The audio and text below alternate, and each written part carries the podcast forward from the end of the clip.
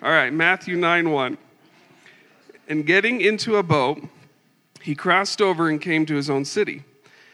And behold, some people brought to him a paralytic lying on a bed. And when Jesus saw their faith, he said to the paralytic, Take heart, my son, your sins are forgiven. And behold, some of the scribes said to themselves, This man is blaspheming. But Jesus, knowing their thoughts, said, Why do you think evil in your hearts? For what is easier to say, Your sins are forgiven, or to say, Rise and walk? But that you may know that the Son of Man has authority on earth to forgive sins. He then said to the paralytic, Rise, pick up your bed, and go home. And he rose and went home. When the crowd saw it, they were afraid, and they glorified God, who had given such authority to men. As Jesus passed on from there, he saw a man called Matthew sitting at the tax booth. And he said to him, Follow me. And he rose and followed him. And as Jesus reclined at table in the house, behold, many tax collectors and sinners came and were reclining with Jesus and his disciples. And when the Pharisees saw this, they said to his disciples, Why does your teacher eat with tax collectors and sinners? But when he heard it, he said, Those who are well have no need of a physician, but those who are sick. Go and learn what this means. I desire mercy and not sacrifice, for I came not to call the righteous, but sinners. Then the disciples of John came to him, saying, why do we and the Pharisees fast, but your disciples do not fast? And Jesus said to them, Can the wedding guests mourn as long as the bridegroom is with them? The days will come when the bridegroom is taken away from them, and then they will fast. No one puts a piece of unshrunk cloth on an, on an old garment, for the patch tears away from the garment, and a worse tear is made. Neither is new wine put into old wineskins. If it is, the skins burst and the wine is spilled, and the skins are destroyed. But new wine is put into fresh wineskins, and so both are preserved. Let's pray. God, thank you so much for this morning. Thank you for being able to open our worship with a time of just uh, reflecting on what Advent means in this season and being able to build up to your birth coming to earth as our Messiah. I thank you that uh, we get to study a passage today uh, regarding your authority, regarding you as king, and being able to, to understand a little more what that means as, as disciples, as Jesus followers. I pray that you would give Mike the words um, as he um, just encourages us from this text. Help our hearts to be open and humble to the Spirit's leading. In your name, amen. Amen. Well, how are we, family? Good. How's everyone else? Good deal. All right, let's get to this. If you're a guest with us, welcome to Taproot. My name is Mike. I'm one of the pastors here and get to continue our way through um, the Gospel of Matthew. And I'll start off this morning with this. How many of you have ever uh, experienced writer's block? Come on. You're wondering where this is going, right? I think if writers can have writer's block, preachers can have preacher's block too, right? that's, that's about how I feel this morning. This has, been, this has been an interesting text for me to work through and try to process uh, kind, of, kind of like we talked about last week, you know, as we work through this narrative, uh, the way that this works is, is not necessarily that we're supposed to come away with like three points of application every week. Sometimes uh, we're intended to, to really just look at the text and be in awe of who Jesus is. And, and I think part of the question that we have to ask, and this, this text really drives at that. And so part of the question we have to ask, even as we gather together as a church on Sundays, is like, why are we here? Why are you here? I think so often the local church gathering is, is built around this some, some idea of a performance. We, we, we like to gravitate towards our preferences, and so we select uh, spaces that have good music, and spaces that have good preaching, in spaces that have good, you know, childcare, and, and so on and so forth. But at the end of the day, like that's not why the church gathers. We gather uh, to be in awe of Jesus and to be equipped as followers of Jesus. And so, uh, regardless of what may or may not be said this morning, my hope and prayer for us is that we would be uh, left in awe of Jesus because that's really where this text is taking us. I was, I was chatting with uh, Will in the office this morning and just wrestling through this with him. And, and it was good. He read through the text as well, and he, he just had these thoughts that, like, it seems like Matthew is just wanting us to see that with Jesus, there's just something new, like there's something different. Uh, interestingly enough, I wrote that exact thing down right before he said that. And so I think that's just like this confirmation of this reality that, that this is what this text is getting at. And so that's what we'll drive at this morning. I do have a few points that we'll, we'll eventually work through. But uh, with that side note, let's uh, start for real, okay? Uh, so, religion uh, if, if you've been a part of Taproot for any length of time, you've heard us talk about religion. And uh, most often, when we mention the word religion, uh, we do so in a way that is negative, right?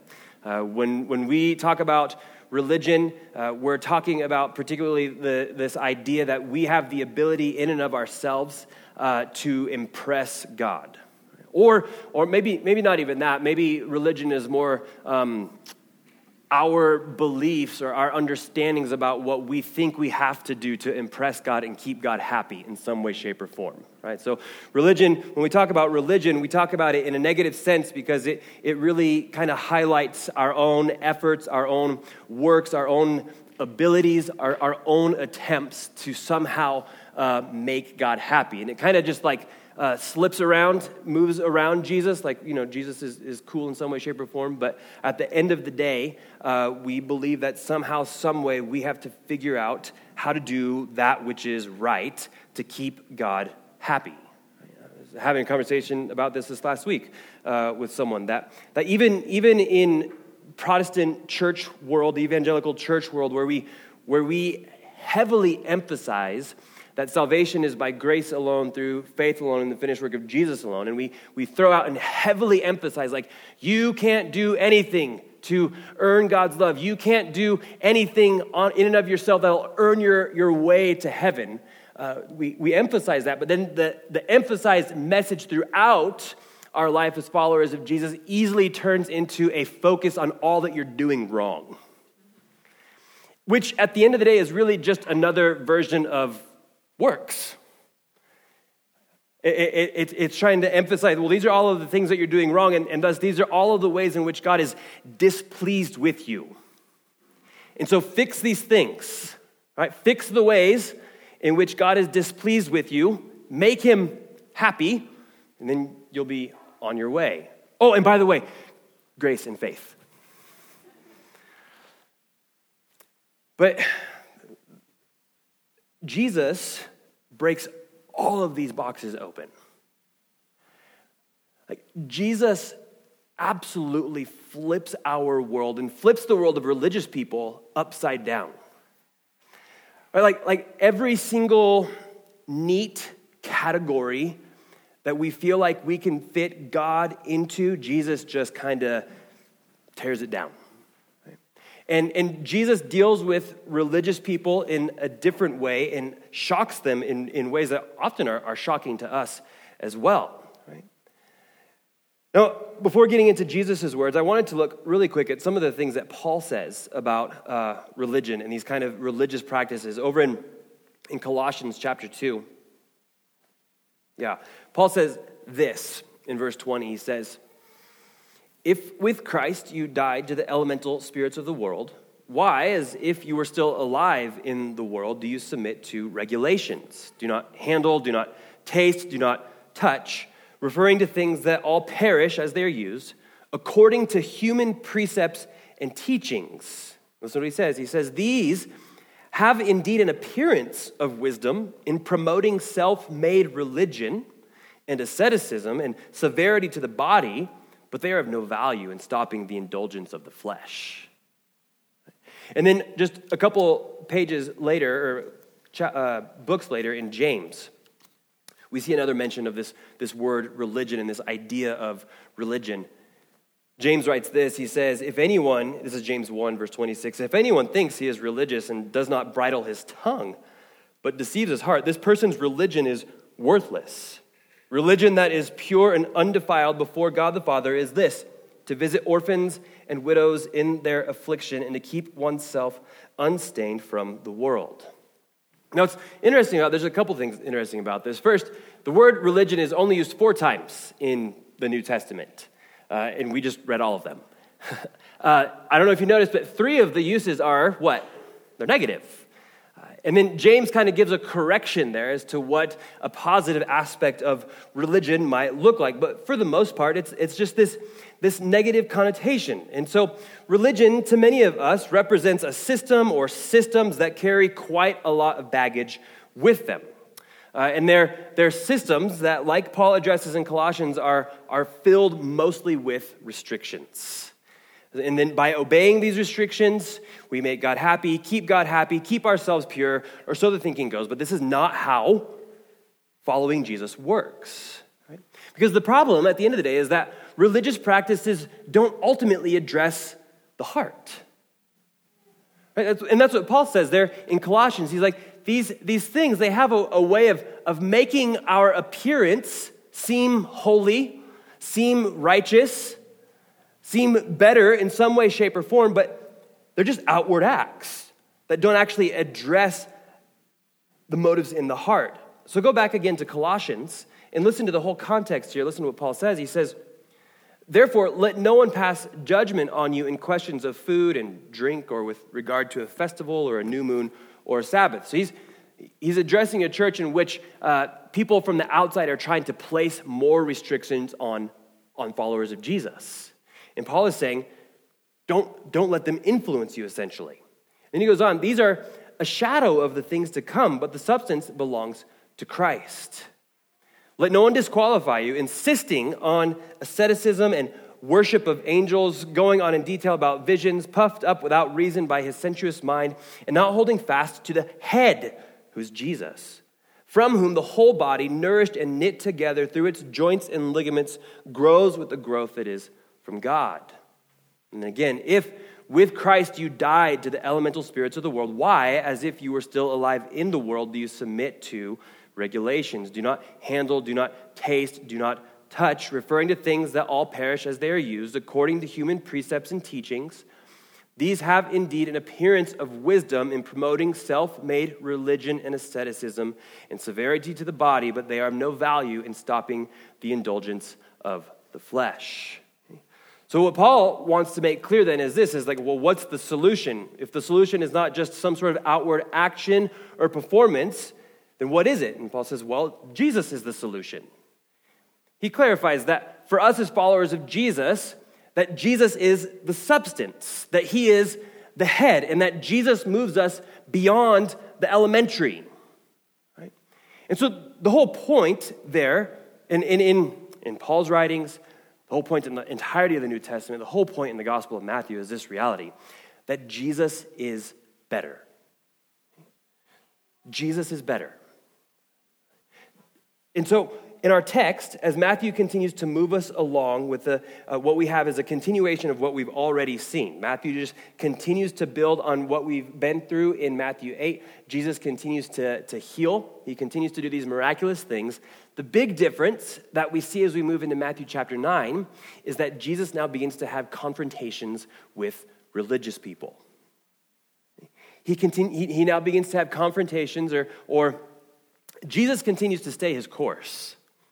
But the religious people don't like what he's doing. They don't like how he's doing it. They don't like what he's saying. They don't like the crowds that are gathering around him.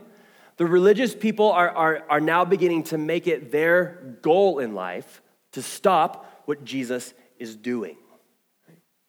And so Jesus begins to have these confrontations with the religious people, particularly scribes and Pharisees. And we'll see this confrontation continue to work itself out throughout the whole of the Gospel of Matthew. But what we need to see this morning, and this is, this is the big idea, like this is just, this is the point, is that Jesus is better. If we, like if we can walk away from anything this morning, whether I say anything helpful or unhelpful, if we can walk away with this reality that Jesus is better, right, then I think we've walked away with what we've needed to walk away with. And so I just have three points. So we're going to see that Jesus is better, number one, because he forgives sins. We'll see that he's better, number two, because he befriends sinners.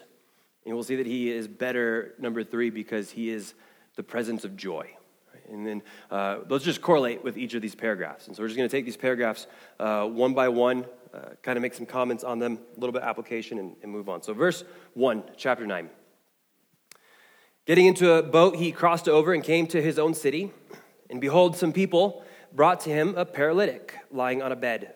And when Jesus saw their faith, he said to the paralytic, Take heart, my son, your sins are forgiven. And behold, some of the scribes said to themselves, This man is blaspheming. But Jesus, knowing their thoughts, uh, perceiving their thoughts, said, Why do you think evil in your hearts? For which is easier, to say, Your sins are forgiven, or to say, Rise and walk? But that you may know that the Son of Man has authority on earth to forgive sins. He then said to the paralytic, Rise, pick up your bed, and go home. And he rose and went home. When the crowd saw it, they were afraid and they glorified God who had given such authority to men. So let's talk a little bit about what's going on. Uh, first off, if you remember last week, we, uh, we referenced the Gospel of Mark, and we talked about how uh, as we work through the Gospels, uh, Matthew, Mark, and Luke, so those are called the Synoptic Gospels in particular, as we work through those, we see a lot of similar stories, right? But within those stories, uh, we also see a lot of differences uh, differences in, in timeline and, in, and details and so on and so forth. And we said that our goal, our job, is not to harmonize the Gospels. In other words, we don't have to try to make every detail fit into its proper place, but rather we can understand that Matthew, Mark, and Luke uh, were writing with different intentions to different audiences. And so the variances are okay. We don't have to try to harmonize and get everything to line up and fit in its neat little order. What we can do, though, is, is, I think specifically we can rely a lot on Mark's gospel because uh, most believe that Mark was written first. Mark was most likely the first gospel. And Mark's gospel was also more than likely Matthew's resource, like Matthew's source text, if you will. So a lot of Matthew's uh, gospel comes from Mark's gospel, but he does it obviously differently. And so some of those differences uh, I want to just bring out here. So we have these we have these men who bring a paralyzed friend to Jesus. Okay, so here's, here's the scene, and, and Mark kind of gives us a bit more uh, detail. And, and one of the reasons is that Mark, Mark likes to get into some of the specific details of humans. Uh, Matthew focuses more on just Jesus. Right? Uh, but what we know from Mark is this, is that Jesus finally arrives at his home in what is at this point Capernaum. And my guess is uh, Jesus is probably tired. Like, I, I, can only imagine that Jesus wants to rest because he's been working nonstop, healing people. And, and I don't know if you've noticed, but he's been trying to get away from the crowds. Jesus' uh, introverted self is coming out. and he fell asleep on the boat and he couldn't even get rest there because the disciples freaked out in the midst of a storm. And so they went and woke Jesus up. And so uh, he was with them as they got and finally get to the other side of, of, uh, of the Sea of Galilee. And he arrives at his home, and guess what's there? Crowds. Now, Mark 2 uh, tells us this is where we'll, we also see this story, is in Mark chapter 2. And Mark 2 tells us this he, Mark tells us that uh, the house is filled with people. Like it's, it's packed. I don't, I don't, I don't know the size of the house, uh, but you couldn't get in the door. That's how many people there were. Uh, and it kind of gives us this idea that there were so many people that it was just kind of flooding outside. That there was, so the house was flooded, and people were just flooding out the doors, all wanting to get around Jesus, hear his teaching, and ultimately to be healed by him. And so then these men come. And again, this is a detail that Mark gives us. We know that there's four men and they bring their paralyzed friend to Jesus. And they get there, and guess what's there? Crowds.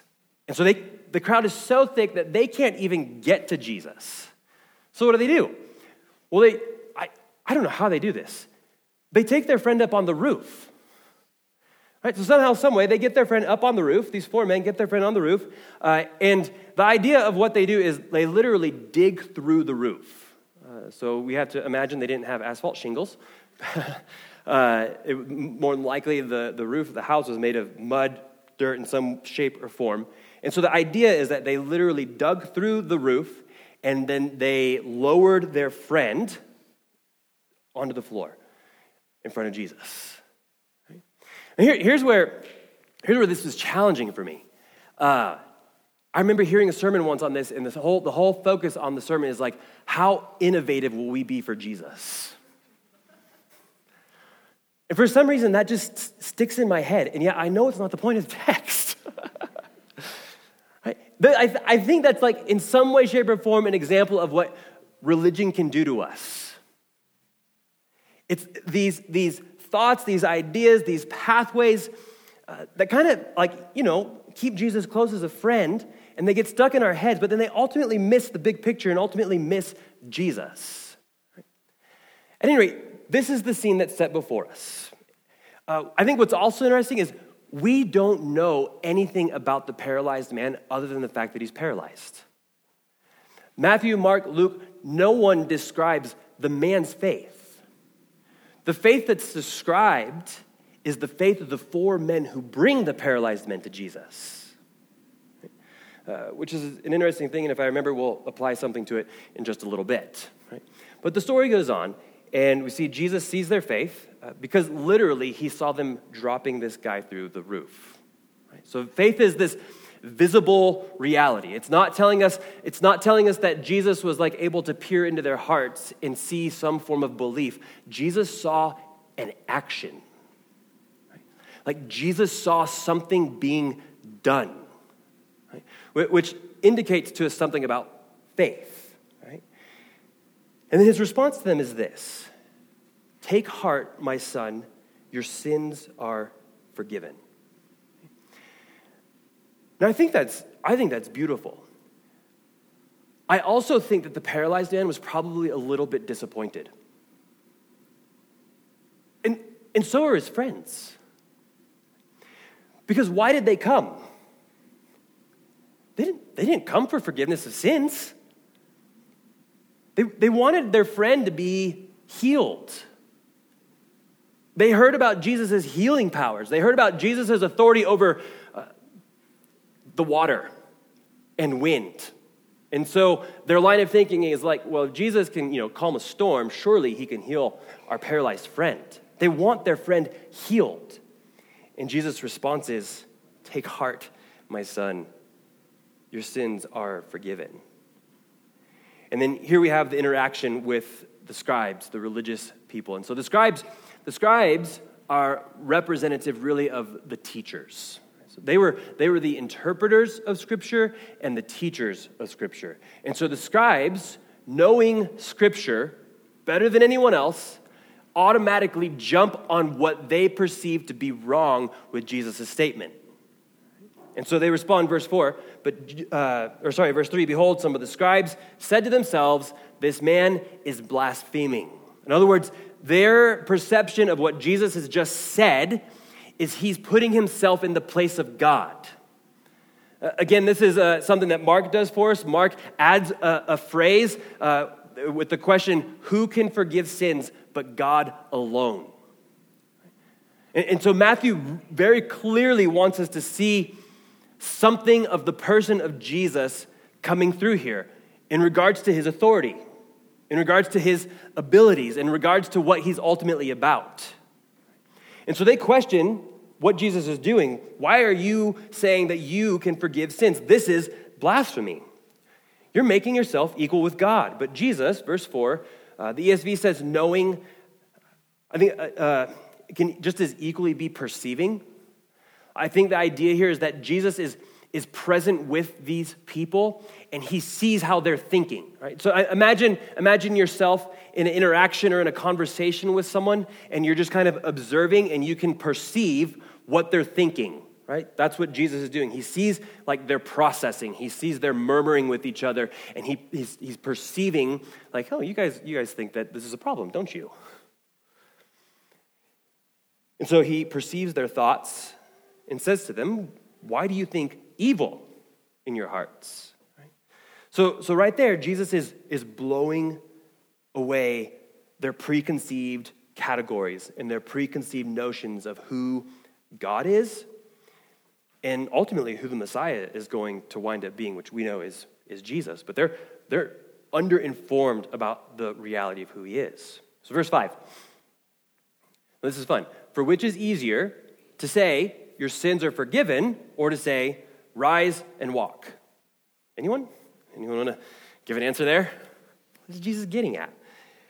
But that you may know that the Son of Man has authority on earth to forgive sins, he then said to the paralytic, Rise, pick up your bed, and go home.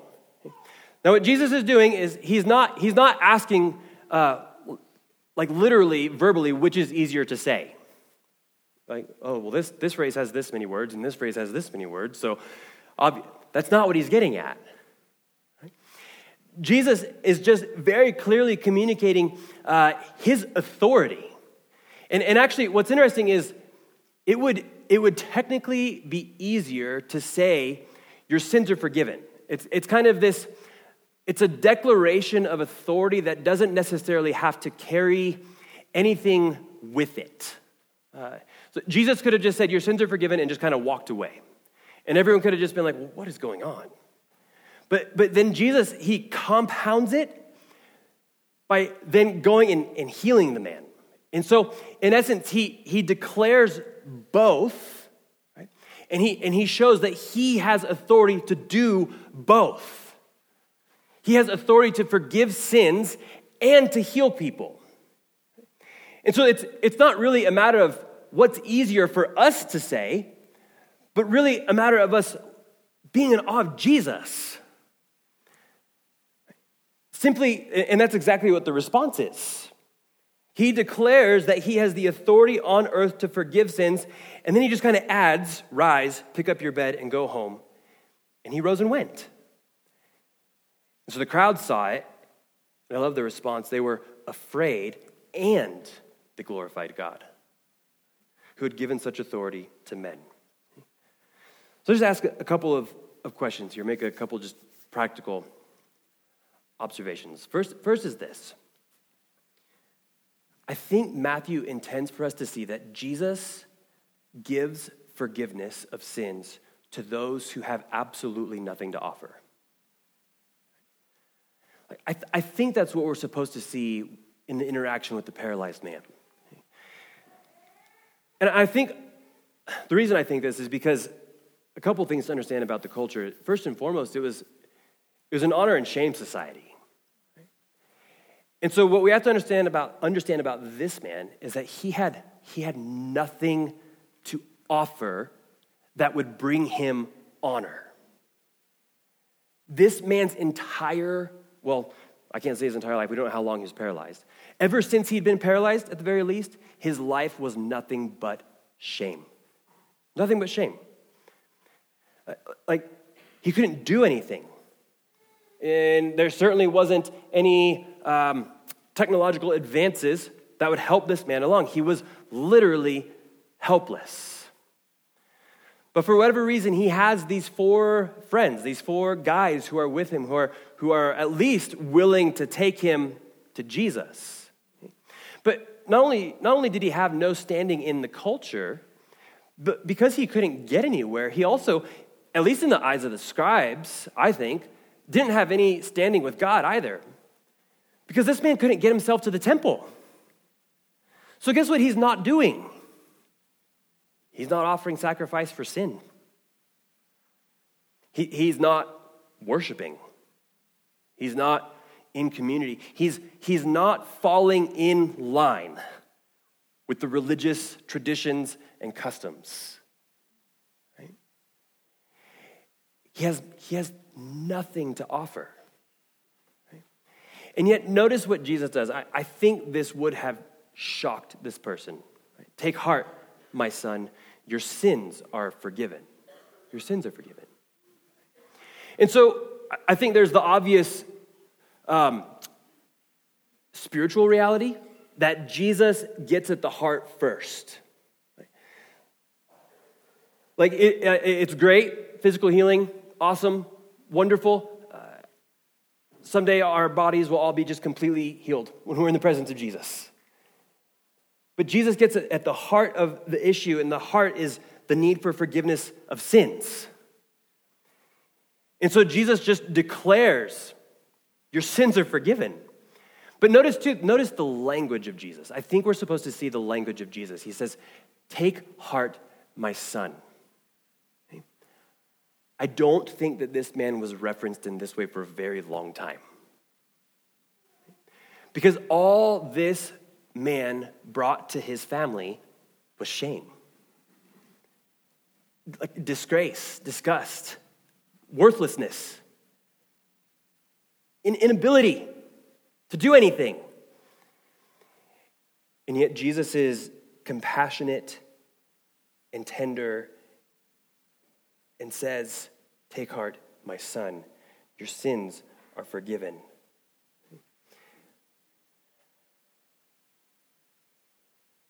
And so Jesus is present to forgive sins. I love also going back to the way in which faith works itself out here in the fact that Jesus saw their faith. Bruner points it out like this. He says, quote, the compulsion of faith is to get into the presence of Jesus. So I want to ask you that. Like, what, what is your faith compelling you to do? And uh, it's interesting, I'm really trying to work this out in my own heart and mind because I, I, think, I think we often sell faith short. We kind of relegate faith to this space of uh, belief and trust that at the end of the day is passive. I, I believe, I, I, trust in my heart, which, which is good. That's a good, that's the starting point. But faith, faith moves beyond that. Like faith, faith moves us into a place in which we are compelled to be in the presence of that which our faith is in. Uh, whether that, I don't know, for some reason sports just comes to mind. Sorry. People are shaking their heads.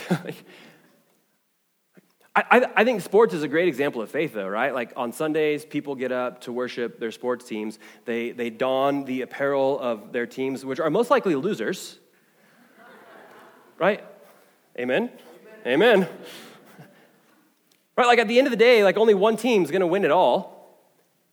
But, but, we can, but we persist. And, and here's how this works itself out we're, we're compelled. We have faith in this group of football's the obvious reference here. Uh, we have faith in this group of men who are going to throw a ball around and beat each other up and put more points on the board.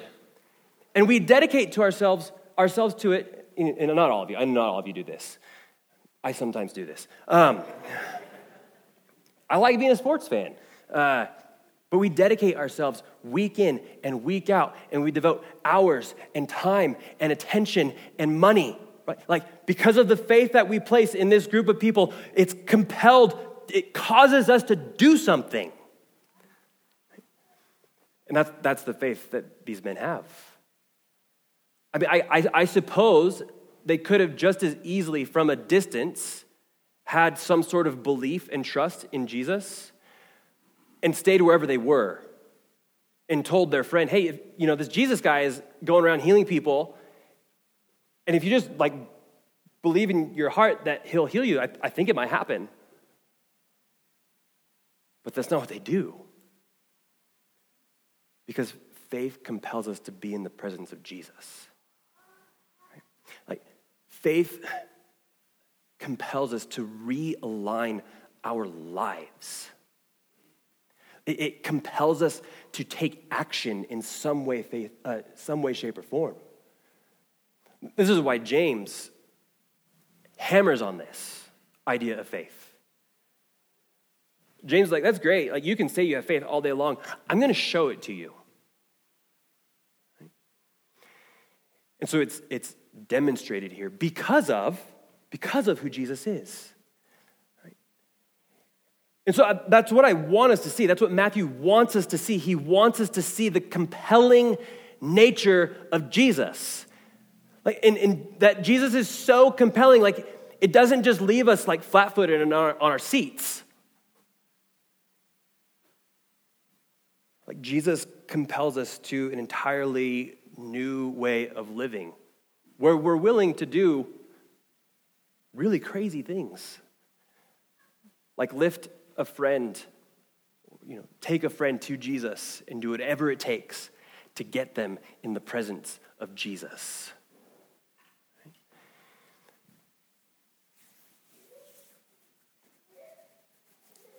And finally, I just want to ask this question Do we have a reverent fear of Jesus that glorifies God?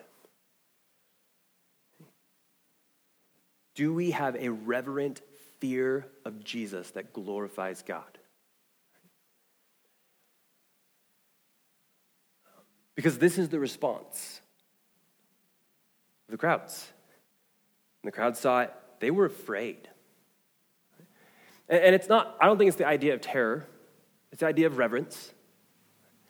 It's, it's that they're coming to this realization like that this, this man, Jesus, is something more than a man. And so, what is your response to Jesus? Like, I, think some of you are here and you like the idea of Jesus. Like, you, you like the idea that Jesus seems nice and that, you know, maybe Jesus can be compatible with your way of living. But that's, that's not how Jesus actually works. Like Jesus calls you to something else. Jesus calls us to a new life. Jesus calls us to um, allegiance to himself. That's, that's what, what he's getting at when he declares himself to be the Son of Man. It's, it's king language, it's authority language. It's, it's this reality that He's Lord, that He's King over all, and we're intended to fall under His orders and fall under His, his way of life. And His way is better. Because what Jesus offers us is forgiveness of sins, which is the ultimate, and healing. So, How, how will you respond to Jesus? Number two, Jesus is better because he befriends sinners. Look at verse 9. Let's read. As Jesus passed on from there, he saw a man called Matthew sitting at the tax booth. And he said to him, Follow me. And he rose and followed him. And as Jesus reclined at table in the house, behold, many tax collectors and sinners came and were reclining with Jesus and his disciples. And when the Pharisees saw this, they said to his disciples, Why does your teacher eat with tax collectors and sinners? I don't think it was a gentle question, just so you know. It, it, this, was, this question is filled with ridicule and hate. Why? Why does your teacher eat with tax collectors and sinners? But then he heard, sorry, but when he heard it, he said, Those who are well have no need of a physician, but those who are sick. Go and learn what this means. I desire mercy and not sacrifice, for I came not to call the righteous, but sinners. Now, this, this passage is, it's one of the most shocking in the Gospels. Uh, it's, it's really hard to figure out how to categorize tax collectors for us. Right? Don't, don't just think IRS. Like I know a lot of you are like, I wish I didn't have to pay taxes. That's fine. I get it. but as followers of Jesus, we should. We should be honest in our taxes, just so you know. Right? But but Matthew, the tax collector, is not just an equivalent to our modern day IRS. Like the hatred goes much deeper. What we have in, in Matthew, or uh, Levi, he's, he's called Levi in, in Luke and Mark. What we have in Matthew is, is someone who basically deserted his country, Israel, and went to, uh, to serve the Romans. And the way that he did that was by collecting taxes from his own countrymen. And not only would he collect taxes from his own countrymen, but he would, he would tax on top of that in order to put a whole bunch in his own pocket. So he's taxing them and stealing from them for the Romans. In essence, it puts Matthew and any other tax collector in, in the category of just extreme enemy. Like, I think you had uh, in, in Matthew chapter 8, we had the scenario with the centurion, like the, the Roman soldier. I think the tax collectors were more despised than the Roman soldiers. It was, they were the lowest of the low, they were the, the scummiest of the scummy. Like, I, I, I, whatever words we can put to just describe that the tax collector, collectors were hated, despised, rejected. Don't keep company with tax collectors. And yet, what does Jesus do? He says to Matthew, Follow me. And he rose and followed him. And I love that. That's just a picture of discipleship, right? If Jesus says, Follow me, then what is our life supposed to look like? Following Jesus.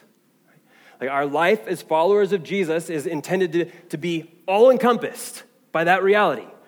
That we're learning to be with Jesus, to become like Jesus, and to do what Jesus did. This is what Jesus has invited this person into. And then notice it, it goes deeper. Like it's not just come and follow me. Jesus actually befriends this person. Like Jesus actually loves this person to the point that he's, he's willing to share a meal with this person which you just didn't do in Jesus' culture. You didn't share a table with your enemies. And so we obviously have Jesus living out what he's already taught in the Sermon on the Mount. When he says to love your enemies, like he actually meant it to the point that he actually did it. Right? And this was this wasn't just a this wasn't just a one-off for Jesus. So uh, just a couple other passages that we'll get to in a while. I often don't mind referencing future passages in Matthew because I know it might be a while before we actually get them. So, in Matthew 11, which actually is just coming in a couple of weeks, listen to this. Uh, this is what Jesus says in Matthew 11, 18 through, uh, through 19. He says, For John came neither eating nor drinking, and they say, He has a demon. The Son of Man came eating and drinking, and they say, Look at him, a glutton and a drunkard, a friend of tax collectors and sinners. Yet wisdom is justified by her deeds. It's interesting there as Jesus is refuting with the religious people. Notice that uh, for religious people, you can never get it right. right. Like you're never doing enough, and you're never not doing enough. And yet Jesus continually refutes this reality, and he befriends tax collectors and sinners. Uh, Luke 5 describes this scene as well. Verse 27 After this, he went out and saw a tax collector named Levi uh, sitting at the tax booth. Also, just side note, uh, the Matthew, that, this Matthew, this Levi, is not the gospel writer Matthew, not the same Matthew. Okay? Just a side note. He said to him, Follow me, and leaving everything, he rose and followed him. Now, notice what Levi does. Notice what Matthew does. Notice his, his response. Like, notice how he's compelled in his obedience to Jesus.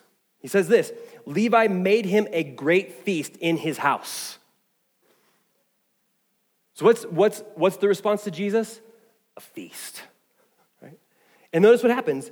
And there was a large company of tax collectors and others reclining at table with them. And the Pharisees and their scribes grumbled at his disciples, saying, Why do you eat and drink with tax collectors and sinners? And Jesus said, Those who are well have no need of a physician, but those who are sick, I have not come to call the righteous, but sinners to repentance. One, one more back in Matthew. Listen to this. Okay, I'm, I'm going to start in 21 28. What do you think? A man has two sons. He went to the first and said, Son, go and work in the vineyard today. And he answered, I will not. but afterward, he changed his mind and went. And he went to the other son and said, to, said the same. And he answered, I go, sir, but did not. Which of the two did the will of his father? They said, The first. Jesus said to them, Truly, I say to you, the tax collectors and the prostitutes go into the kingdom of God before you. For John came to you in the way of righteousness, and you did not believe him, but the tax collectors and the prostitutes believed him. And even when you saw it, you did not afterward change your minds and believe him. So, just another example that Jesus breaks some barriers down, right?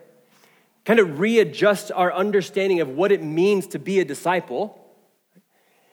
And ultimately, we see him befriending the worst of the worst the tax collectors and the prostitutes. And he says, the tax collectors and the prostitutes are going to be in the kingdom before the scribes, before the before the, the trained, before the people that know all the verses, before the preachers, before the church attenders. Now, couple of questions. First, I think, I think this text enables us to ask this question Who will we befriend? Actually, no, I'm to I'm to change it. Do we realize that we are the tax collector? Let's start there. We're the tax collector. We're the prostitute. I know that, like, we're like, no, I'm not. I'm a flower. like, I am wonderful. I am good. No, you're a tax collector and a prostitute. And yet, and yet, Jesus befriends you. Jesus befriends us. Right? Like I, I, I think we have to be in awe of, of this reality that regardless of what your dirtiness might be, like whatever shame you might be carrying, whatever guilt you might be carrying, whatever hidden secret thing that you have that no one else knows about, Jesus does, and he's still willing to befriend you. Jesus befriends sinners, eh, regardless of the depth or the depravity. Jesus befriends us who were despised, us who were lost, us who were wicked and rebellious. Jesus befriends us. So start there. The second question then is who will we befriend? And I think it's easy for us to say, well, anyone. Anyone. But no, really, think about it. Like, how do you act when someone who is not like you is in your presence? Like, like, like someone who you see them from a distance and you put them into a category and you write them off. Because you just know automatically, like, oh, we don't have anything in common. We live different lives. We come from different socioeconomic scales. We're just different. Or, or we, have, we have different morals. We have different ethics. We have different beliefs. It's interesting. Jesus doesn't require Matthew to pass any sort of like test. He just says, Come and follow me. And he follows. And I assure you, Matthew's life was transformed. Like Matthew learned how to obey Jesus, Matthew learned how to stop tax collecting. Like he put the old life away, he ended it and entered into a new way of living, a new way of flourishing. But it revolved entirely around the person of Jesus. And so, you know, I was trying to think of, of a specific, the one specific that I can think of in our, our culture today as far as who might be the unlovable or the most distant, far off. And I think it's the LGBT community. Like, I think there's, there's, there's more, right? So I'm going to try to flesh this out and nuance this as best as I can with my notes. Um, so in October, uh, the elders, we got to go to Boise for an elders intensive. And part of that intensive, we went to a conference, and it was on faith and sexuality, put on by a guy named Preston Sprinkle. Uh, he's kind of become an expert in this area of study as far as equipping followers of Jesus in how to love those in the LGBT world. Uh, and he does, he does a few things. First off, he, he, he tells us, he teaches us how to not treat it like an issue. Because guess what? People are never issues. I think that's what we see with Jesus. Like he addresses the tax collector as a person, as a human, not as an issue or a cause to be fixed and just corrected and made right as far as he defines right. But then the other thing that he does is that Jesus does and that, that Preston Sprinkle taught in this conference was just this reality of presence. That, that it's, it's one thing to have our theological categories correct, it's another thing to be present with people. And here's the thing as followers of Jesus, because this is going to ramp up, uh, in case you haven't noticed. Like in the world that we exist in, this is going to ramp up. And so we need to be equipped and to know how are we going to love? How are we going to engage those in the LGBT community? And, and more than that. Right? And I think presence is what it is. And, and here's, here's the tension we can be present with people who we disagree with religiously, morally, ethically, and still love them. Like, as followers of Jesus, we can still hold firmly to the biblical uh, ethic of marriage and sexuality, and yet be present with those who, I mean, let's be honest, we don't even know how to talk to them. Right? Like, how, how are you going to start that conversation? Because most of the time it's like, well, here, let me tell you, let me tell you why you're wrong, and then what will make you right and then what will enable us to continue in relationship. And yet, Jesus starts with presence. Like he just begins by being present with sinners.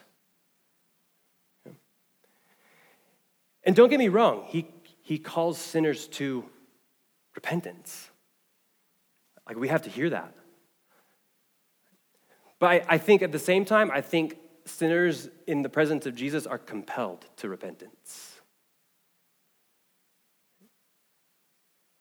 So, who, who will we befriend, Taproot? That's a hard question. Uh, and I, and I, I ask that question being so far from perfect. You know, I, the, I think the closest example to me that I was working through this is uh, my neighbor across the street, man. You guys have heard stories about my neighbor. Uh, he, he, he terrifies me. Because his, his first interaction with me was, You're going to shoot my dog. Like, that's what he said. We're having baby sheep. If your dog comes over, we'll shoot it. Nice to meet you, sir. like, okay. And he, we hear him all the time. All the time, we hear him across the street yelling at his kids, at his wife, as his animals, like just, just yelling. That, like, he has, he has no volume besides aggressive, demeaning, cursing, terrifying yelling. Like he's the last person I want in my presence. But he's the person that Jesus says to be in his presence. That's hard. And so you all have to think of that. Like you all have to walk away from this text and, and be in awe of the fact that Jesus befriended sinners. Like the worst of the worst of the worst of the depraved sinners. Oh, include yourself in it. And then ask, you know, am I going to befriend people like Jesus? Now, I also want to address this. Bruner brings this up in his commentary and just kind of asks, you know, how far do we take this practically?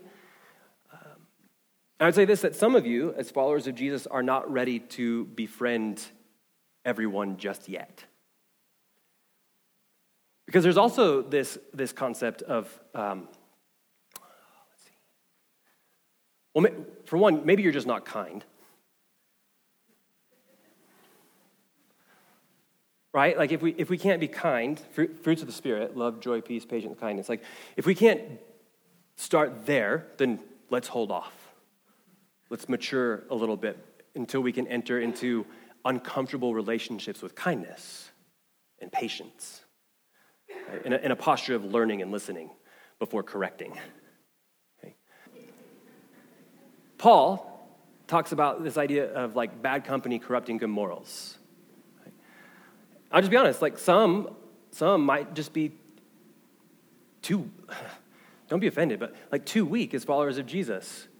Like, like you're just, you're easily kind of drug along into a world that's taking you away from Jesus.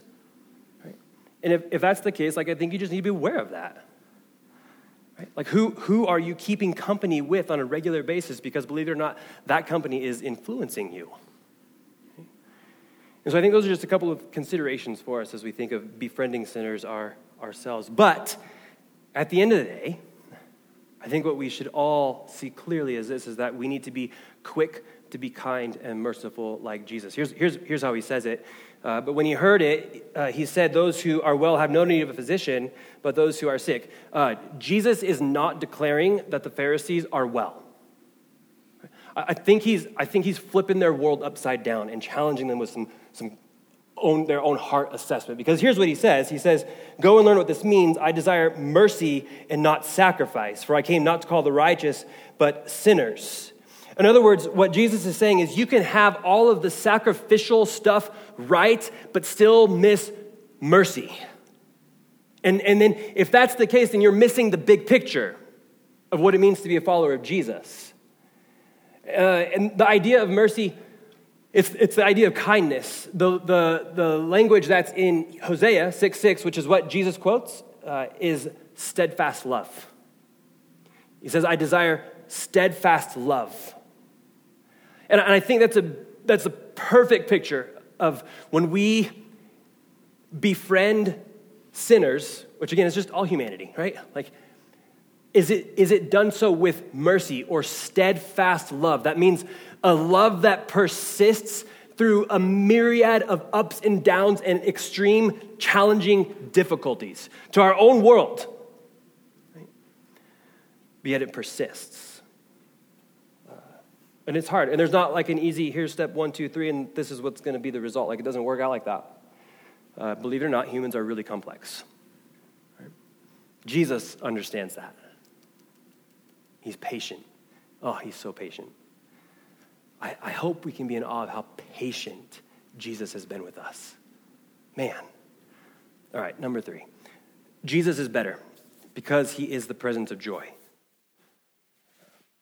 Listen to verse 14. We'll read through the rest here. Then the disciples of John. So we have a third category now of uh, people who are coming against Jesus. They came to him saying, Why do we and the Pharisees fast? Uh, some, some manuscripts add often right? So there's this there's this picture that we're supposed to get here that that the pharisees and the disciples of john are like hey we fast a lot. Like we deprive ourselves a lot to show how serious we are about these religious things. And jesus verse 15 said to them can the wedding guests mourn as long as the bridegroom is with them? Right so jesus is referencing himself as the bridegroom the days will come when the bridegroom is taken away from them, and then they will fast. That's us, that's now the church. But he says, No one puts a piece of unshrunk cloth on an old garment, for the patch tears away from the garment, and a worse tear is made. Neither is new wine put into old wineskins. If it is, the skins burst, and the wine is spilled, and the skins are destroyed. But new wine is put into fresh wineskins, and so both are preserved. Okay? Now, if you're wondering, what does all of this mean? I mostly don't know. Interestingly enough, same thing with most of the commentators. They're actually really quick to punt on this one. Like Bruner was literally like you, like you could just you could feel Bruner shaking like doing this. He was like, I don't know. But here, here's what we do know.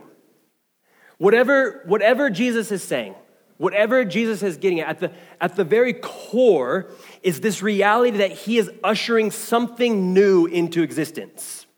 Something new, something better, something more joyful. Like the language of his kingdom is a party. It's a wedding banquet in which his people are united with him and are feasting with him.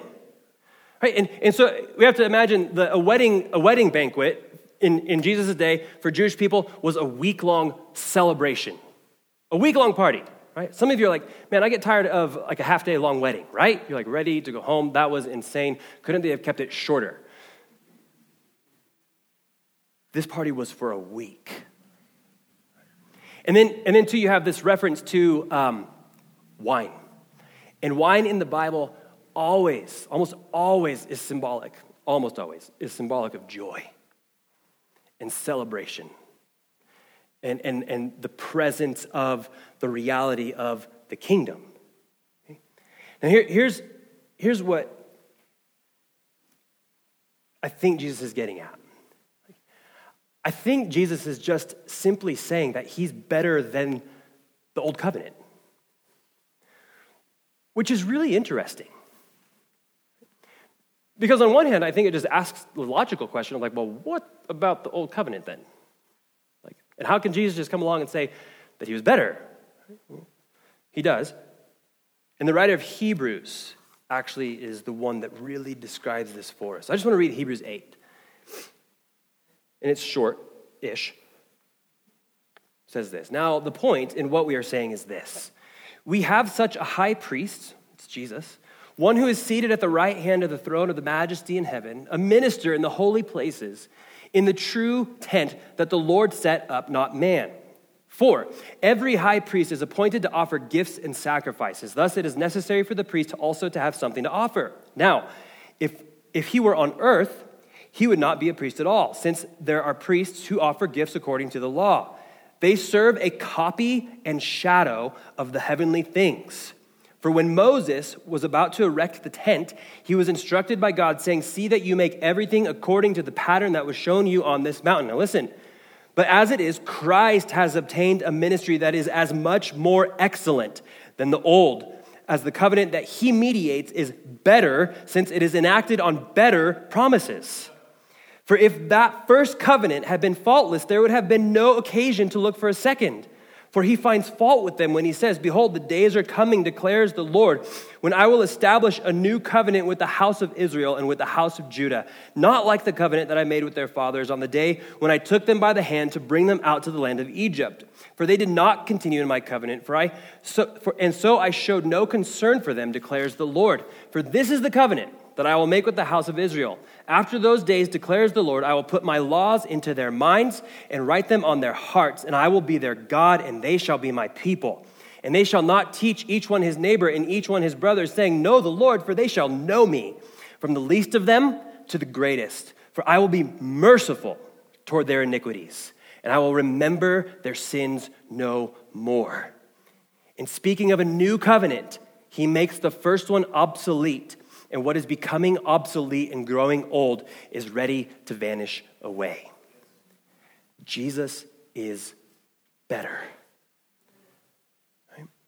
Jesus is the better covenant. Jesus does away with the old. Now, that doesn't mean that we're like to ignore the Old Testament. But this, it, it's meant to help us understand that the whole story is pointing where? It's to Jesus. The whole story is pointing us to Jesus. And we're left with this reality that ought to produce a deep joy in us. Right? Like, like, like Hebrews 8.